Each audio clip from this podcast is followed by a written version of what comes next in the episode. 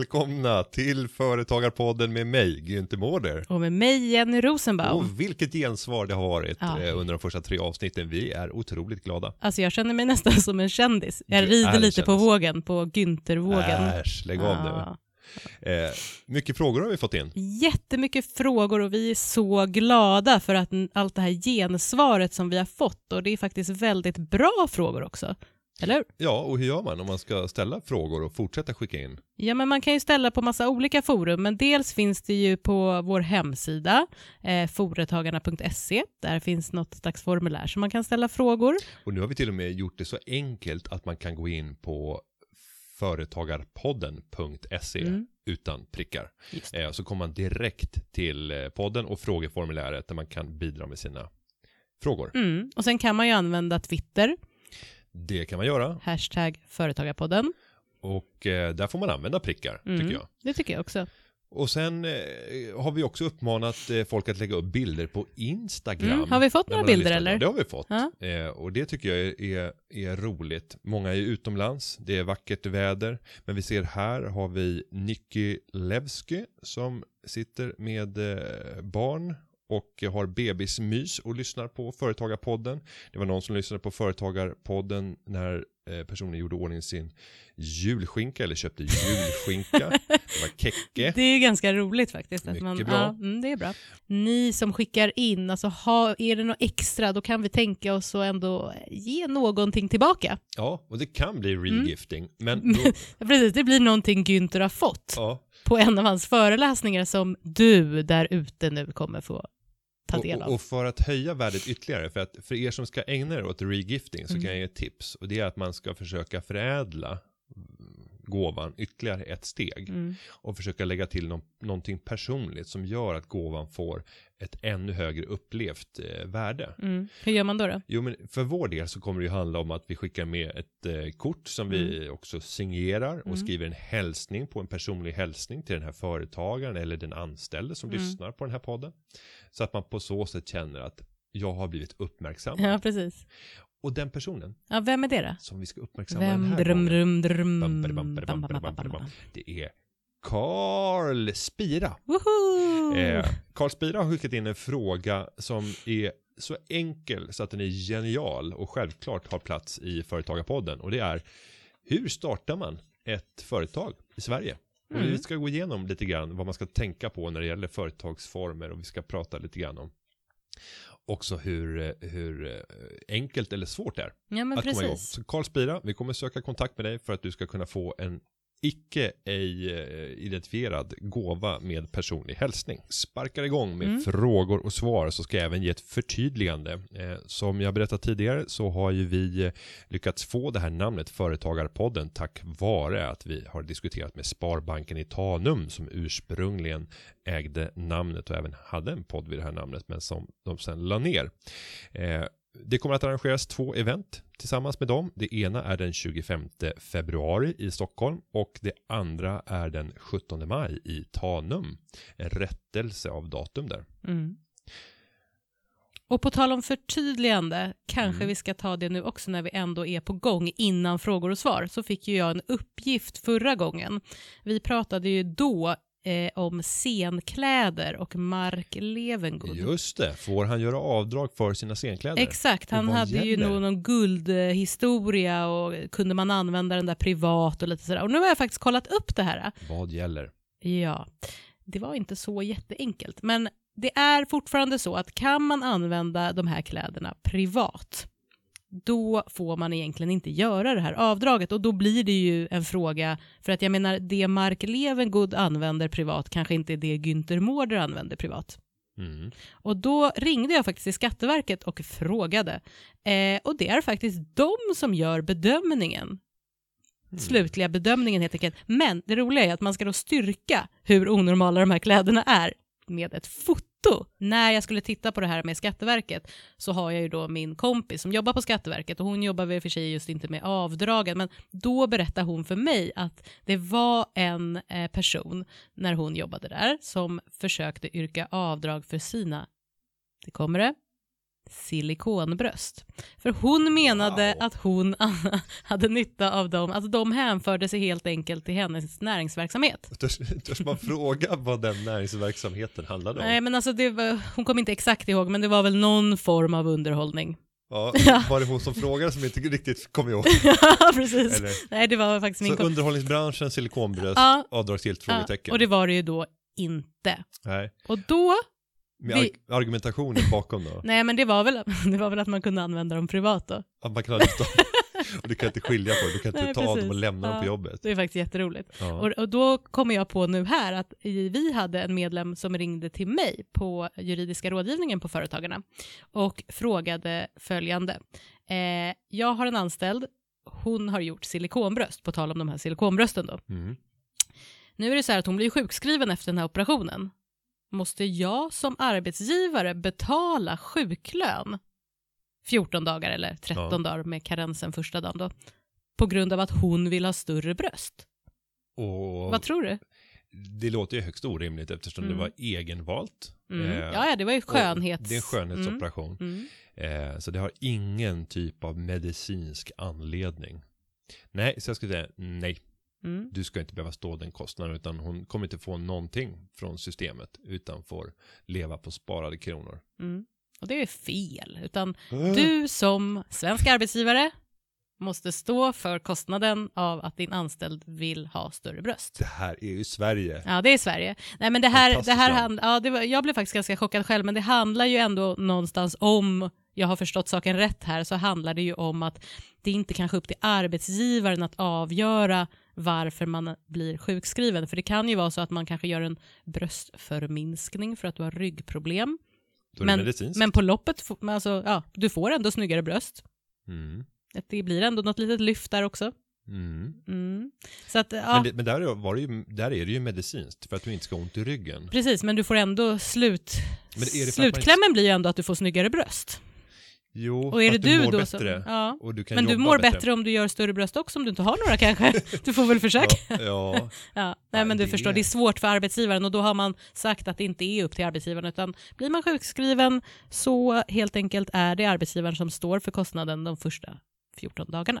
Och det är väl så att jag kan tänka mig att man inte har någon skyldighet att berätta vilken typ av eh, sjukdom Mm. eller liksom konvaluens man lider av. Nej. Eh, utan bara att säga att jag är sjukskriven av läkare i två veckor. Ja, precis. Sen är det ju så här att eh, alltså första, nu blir det lite mycket juridik här kanske, men alltså första sju dagarna behöver du ju inte ens ett sjukintyg, så att du kan ju Mm, gå och göra den här operationen och sen efter sju dagar säga att just det. mm. Eh, ja, det där skulle ju kunna sättas i system Mm. om man använde, ja, man får ju ganska risig ersättning ändå då, och särskilt om du är höginkomsttagare. Och det kanske är fler höginkomsttagare som har råd att göra alla dessa operationer.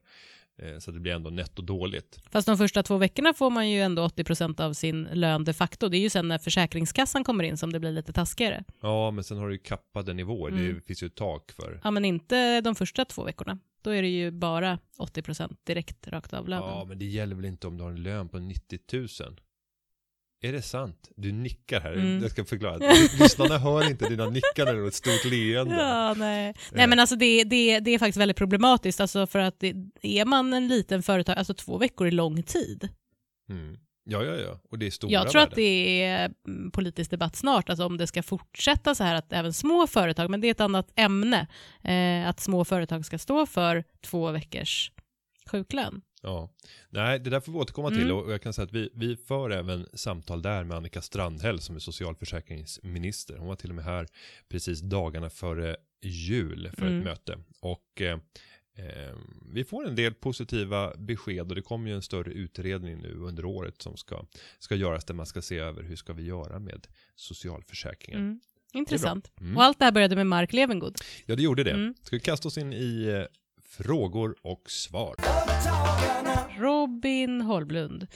Hans fråga är vad man bör göra med den likvida bufferten som ligger på företagskontot och bara väntar. Och då har ju han egentligen massa frågor som även jag har. Alltså vad gör man med den här bufferten? Ska man investera i någonting? Ska man skapa något slags företags-ISK eller ska man eh, ha fonder? Det här liksom nafsar lite på min kapitalförsäkring känner jag.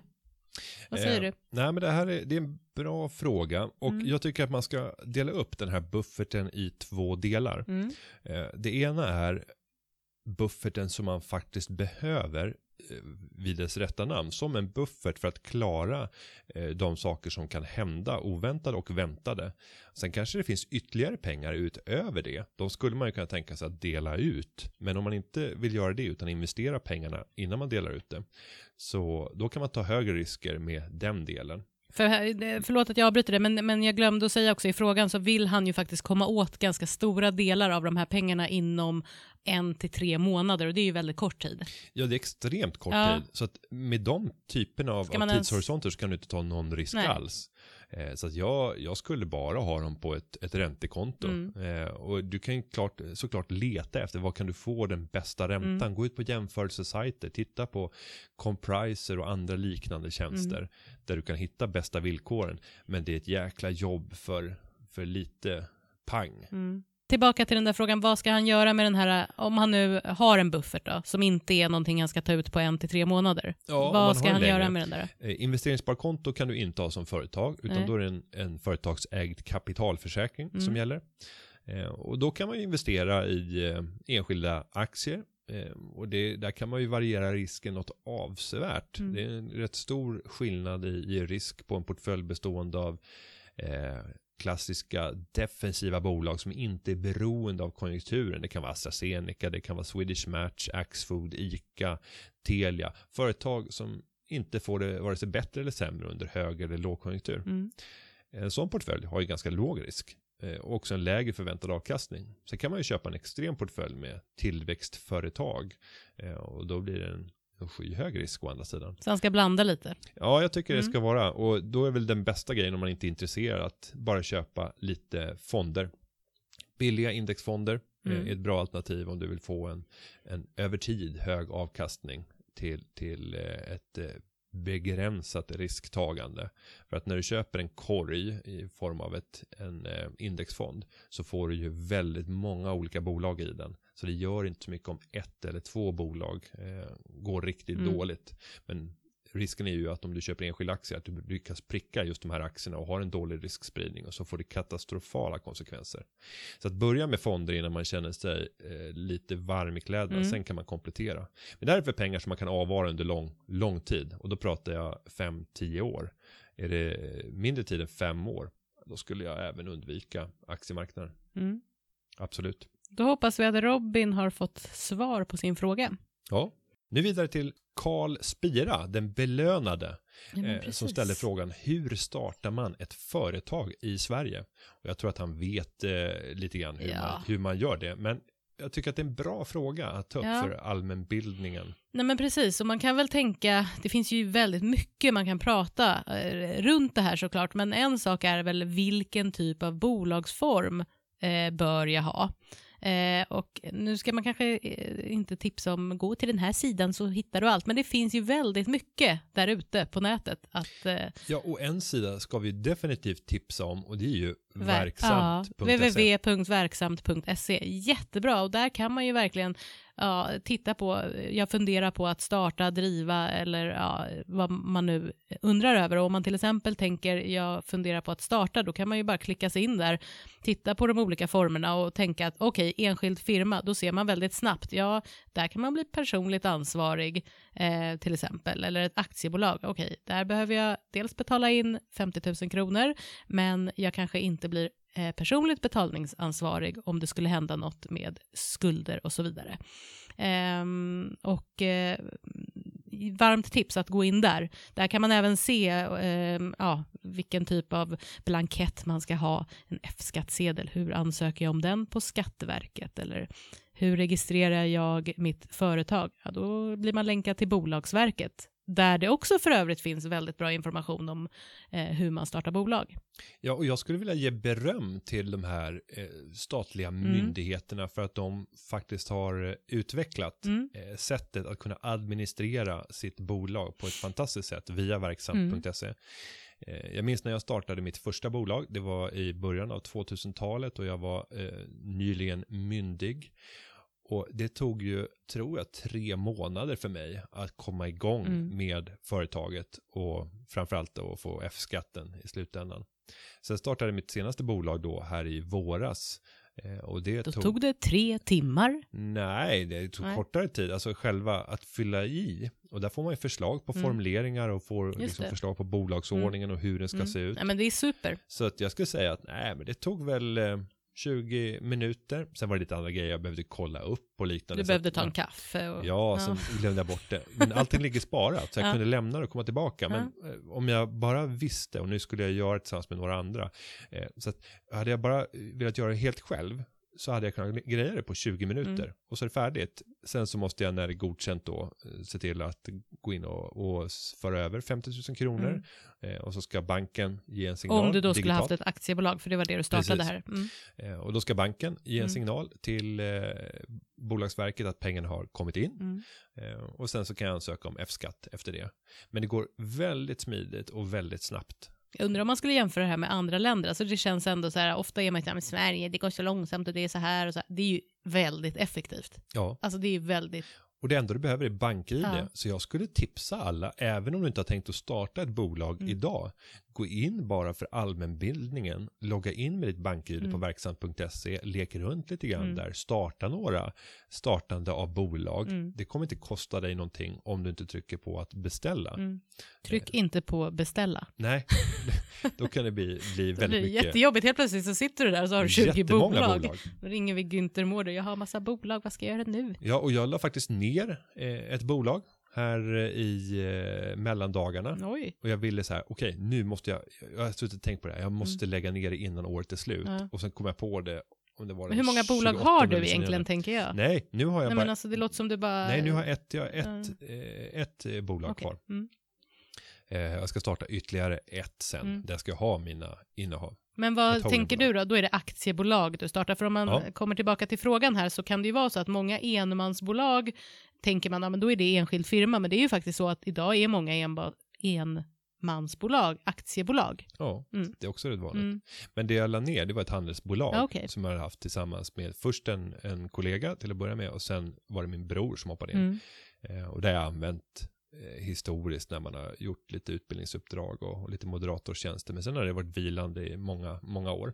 Och varför, förlåt att jag avbryter det här med handelsbolag, eh, för er som inte vet, då, då eh, har man ju delägare, ehm, en eller två delägare till exempel. Ja, man, kan ju, Ehm. man kan ju säga lite slarvigt Ja. att en enskild firma, den Mm. kan du ju bara vara ensam ägare till. Mm. Men vill du ha den enskilda firmans ungefärliga egenskaper Mm. eh, och att alla är solidariskt ansvariga och det är personerna bakom som är Mm. ansvariga och inte bolaget.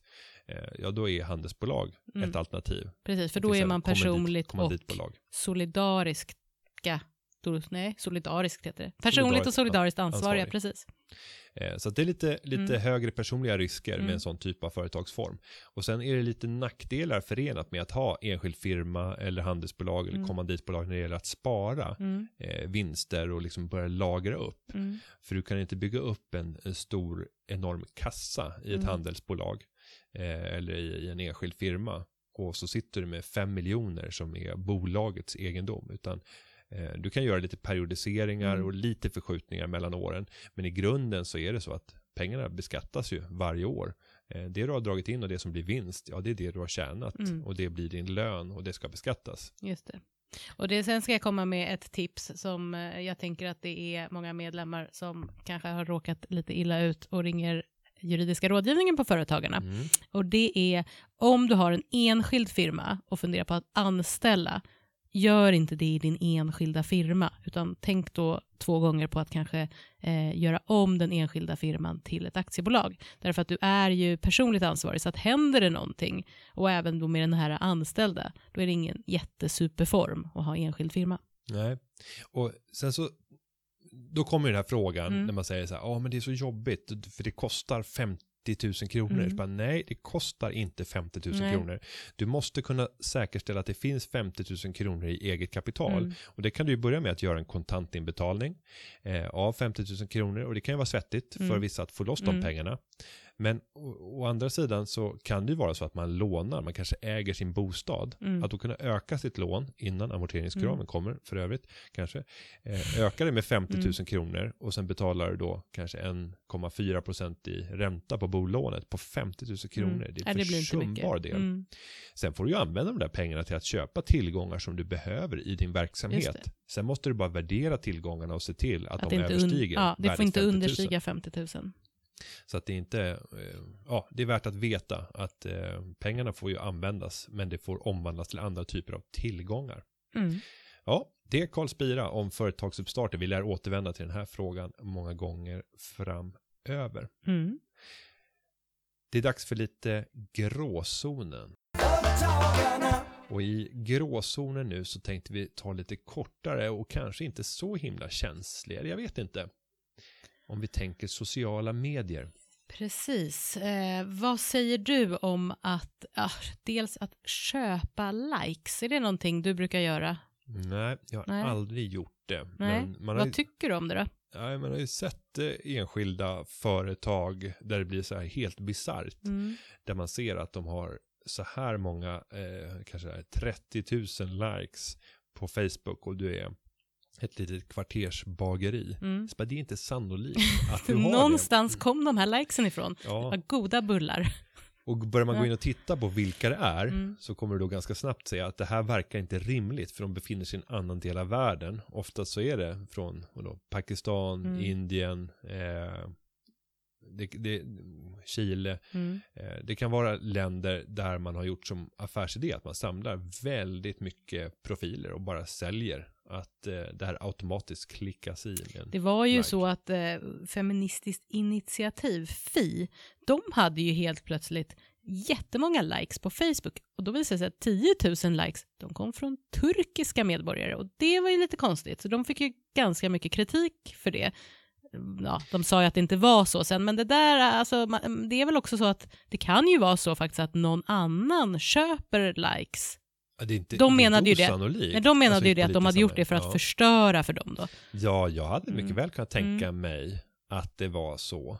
För att man ville skapa en negativ debatt kring det. Mm. Eh, och nej, jag har hört eh, exempel, du kan ju gå ut och, och köpa likes till vem som helst. Mm. Eh, jag tror att det var Dumkjell även på P3 som köpte, om det var 10 000 följare på Twitter på Östhammars kommun. Mm. Det är också rätt bisarrt. Ja, det blir Eh, jätte... För det kommer inte stämma. Nej. Eh, Men vad tycker du om att man köper likes alltså till sig själv? Vi säger du startar ett företag och så vill du eh, och så har du en Facebook-sida och så tänker du att ja, nej, men nu köper jag 10 000 likes här så att folk tror att eh, min idé här eller mitt företag det är grymt. Är det Mm. lite det är lite så är det falsk marknadsföring tycker du eller vad säger du? Ja, jag skulle hävda att det är falsk Mm. marknadsföring om man använder det aktivt i sin kommunikation. Mm. eh, och säger att bli en av alla 10 000 som har likat oss Mm. på fake, Facebook. På Facebook, det är jättekul. Ja, nej, så jag, jag tycker man ska eh, passa sig för det där, för att Ja. man synar det alldeles för lätt. Och vill man försöka syna, jag hade en kollega i ett tidigare jobb Mm. som eh, jag är helt övertygad om har köpt följare på, på Twitter. Mm.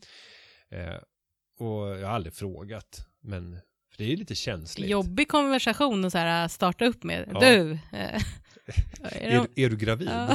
Nej. nej, har du köpt följare Har eller? du köpt följare? Ja. Nej, och, och det jag kunde se det på, det var att engagemangsgraden var så låg. Mm, Sitter man med över 10 000 följare och ditt snittinlägg genererar typ två retweets Mm. och tre eh, gilla Då är det något som inte stämmer. Nej, det är Ja. någonting Ja. som inte svarar.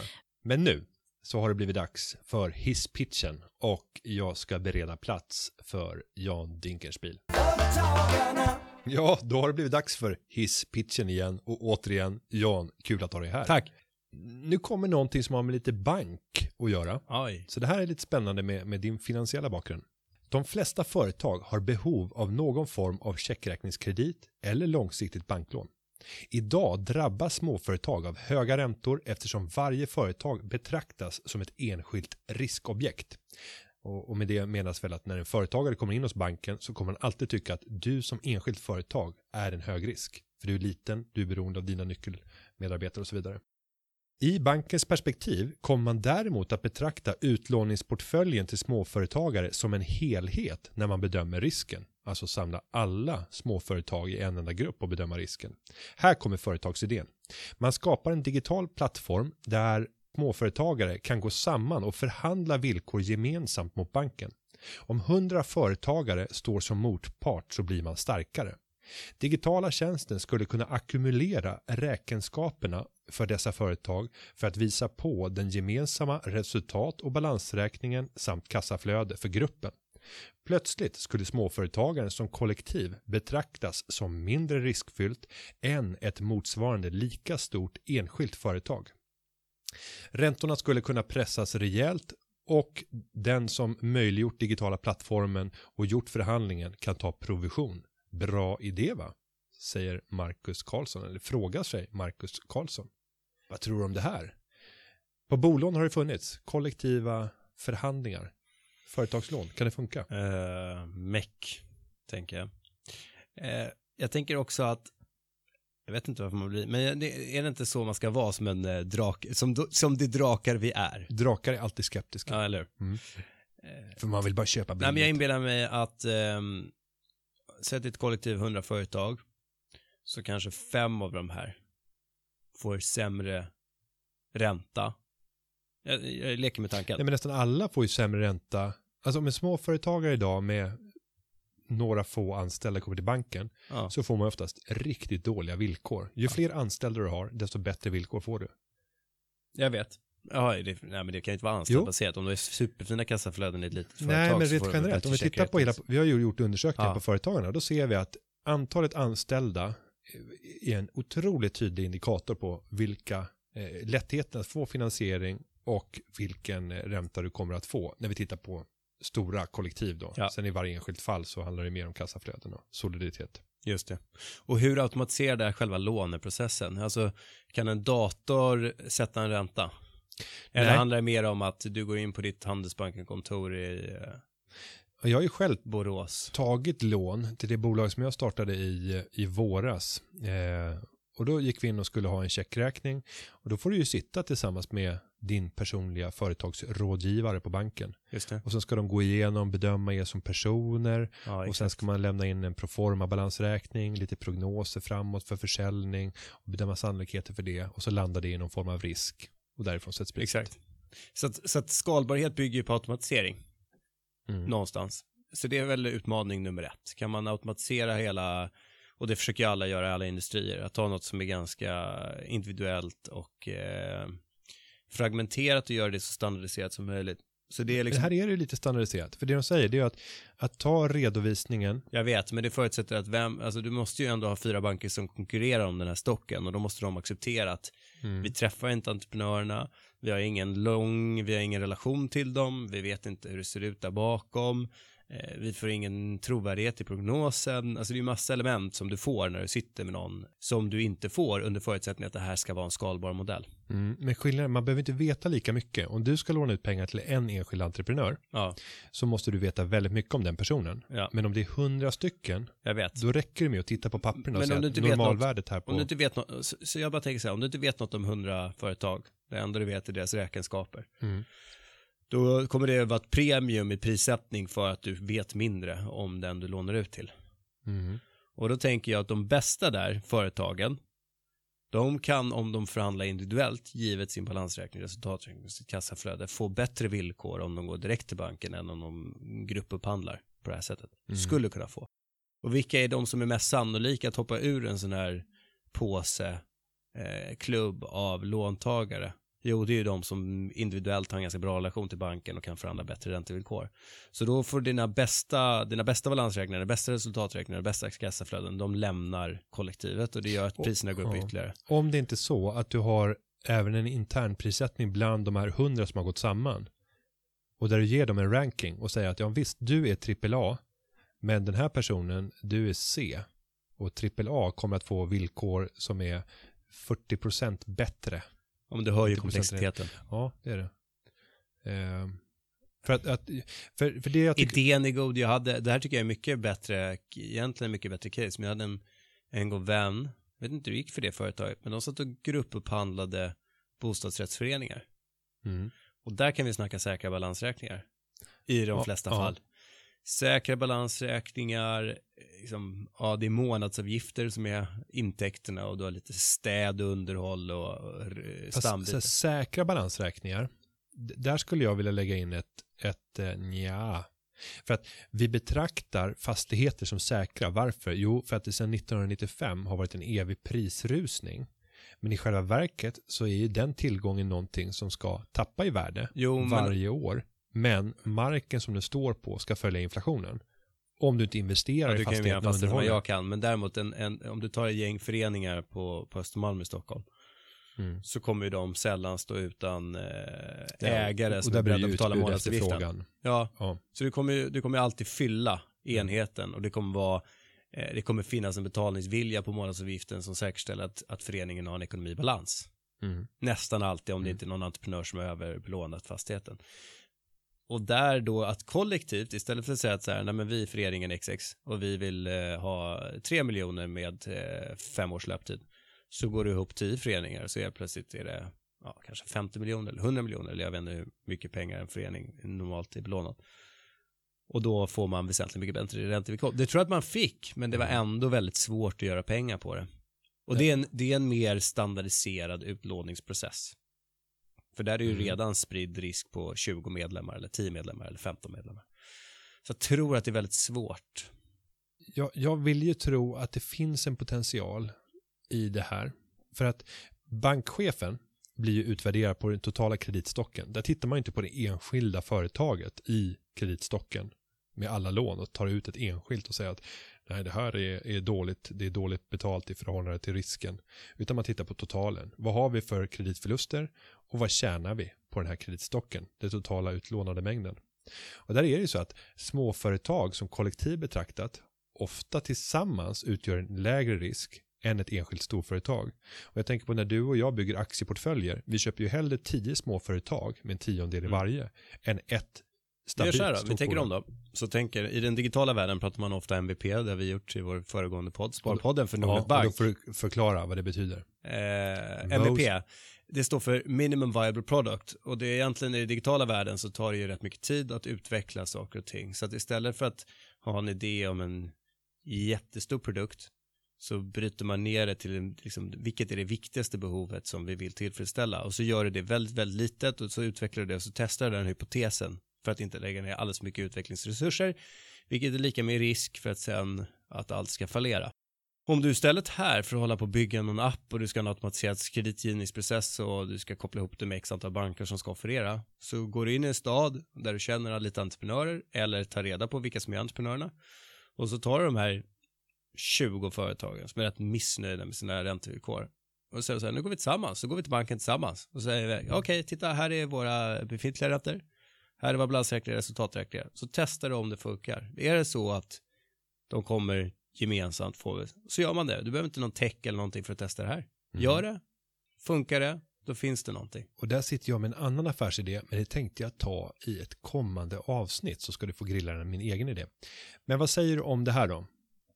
Är det värt sätter- att köra vidare? Ja, men det, alltså att, att vara ett kollektiv, det funkar, men, men, ja, men jag tyckte det var ganska, jag tyckte min egen sista rekommendation var ganska bra. Gör det, testa det i liten miljö utan tech.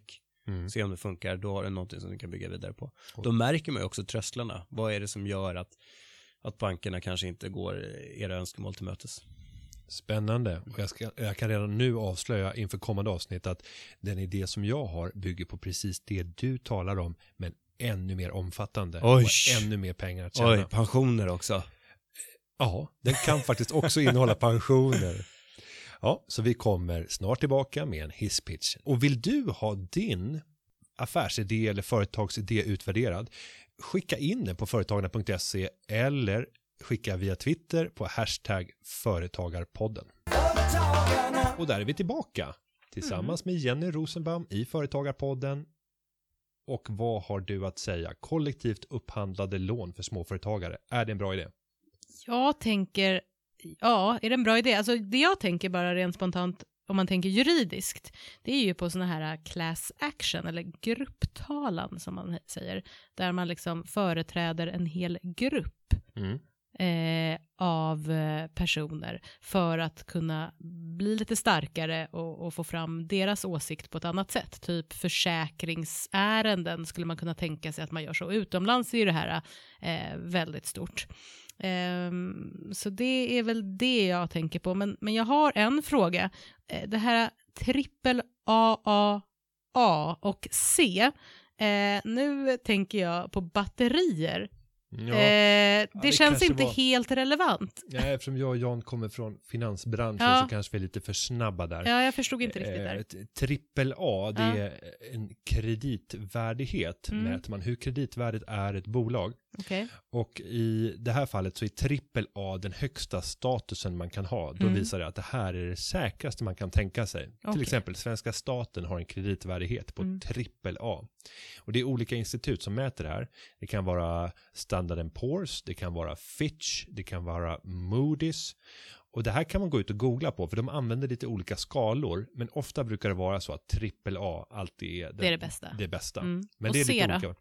Ja, då har man kommit ner på lite skräpstatus. Ja, okej. Så att eh, man går ner, B och så Mm. C. Och Men då, finns det också trippel C? Det Eh, är riktigt ja, vi- dåligt. Ja, vissa kan ha Ja. sådana typer av beteckningar. Mm. Men då får man titta på Moody's och Standard Poor och, och Fitch. Det är Mm. de tre största i Mm. världen när det gäller kreditvärdighet. Mm. Eh, så att där vill man ha högre kreditvärdighet. För ju högre kreditvärdighet man har, desto bättre villkor Mm. får man i form av lägre räntor. Men med det så tänkte jag bara avsluta med ett eh, litet spartips. Mm. Får jag göra det? Det får du göra. Eh, ja, vid sidan av att det är väldigt kallt ute nu och man Mm. kan elda i sin kamin, vilket jag gör jättemycket, så stötte jag på en affärsidé lite tidigare förra året. Mm. Eh, ett företag som heter Orbit, Orbital Systems. Mm. Och det här tyckte jag var en rolig sparad krona. De återanvänder duschvattnet som har runnit längs din kropp och Usch. sköljt av smutsen Mm. och åker ner i avloppet. Då har de Blir det kopplat, rent då? Ja, de kopplat Mm. på och återanvänder det vattnet så går det Okej. tillbaka och renas naturligtvis på Mm. vägen och så kommer det ut igen. Det var smart. Och det som är fördelen med det här det är ju att man slipper värma upp vattnet igen för det är det som är den dyra kostnaden Men är det bara om man duschar tillräckligt snabbt? Alltså att det går... Det här är ju inte en produkt som är menad för eh, familjehemmet. Nej men alltså jag kan tänka att du står och njuter i en halvtimme så kanske inte vattnet hinner, eller? Jo, jo, Ja. det, fyll, det, jo, Ja, det det, det bara cirkulerar ju runt. Ja men blir det, då blir det ju kallare och kallare, eller? Ja, fast du blandar väl upp det med lite Mm, nytt okej. eh, och ännu Mm, varmare vatten. Så mm, det är ju klart att du mm. löser det med någon termostat. Jag kan Mm. inte tekniken Nej. i detalj. Men det är ju framförallt menat för badhus. Mm. För tänk dig hur mycket onödig energi som bara rinner ner i Mm. avloppet. Och verkligen. fortfarande så rinner varmt vatten bara iväg från badhusanläggningen ut Mm. eh, i rör under marken och kyls ner och energin b- går bara Det till kostar spillo. en massa pengar. Nej, Mm. det där, det, det gillar vi inte Det alls. gillade du inte. Men det lät ju som en faktiskt ganska bra idé, måste man Ja. säga. Mm. Men med det så tycker jag att vi eh, säger tack för den här podden. Och vi säger att eh, den här företagarpodden Mm. har spelats in och klippts av Gustav Dalesjö. Hej då! Hej då, vi hörs då. nästa vecka. Ja, ja, ja, ja, ja, ja. Företagarna. Ja, ja, ja, ja, ja, ja.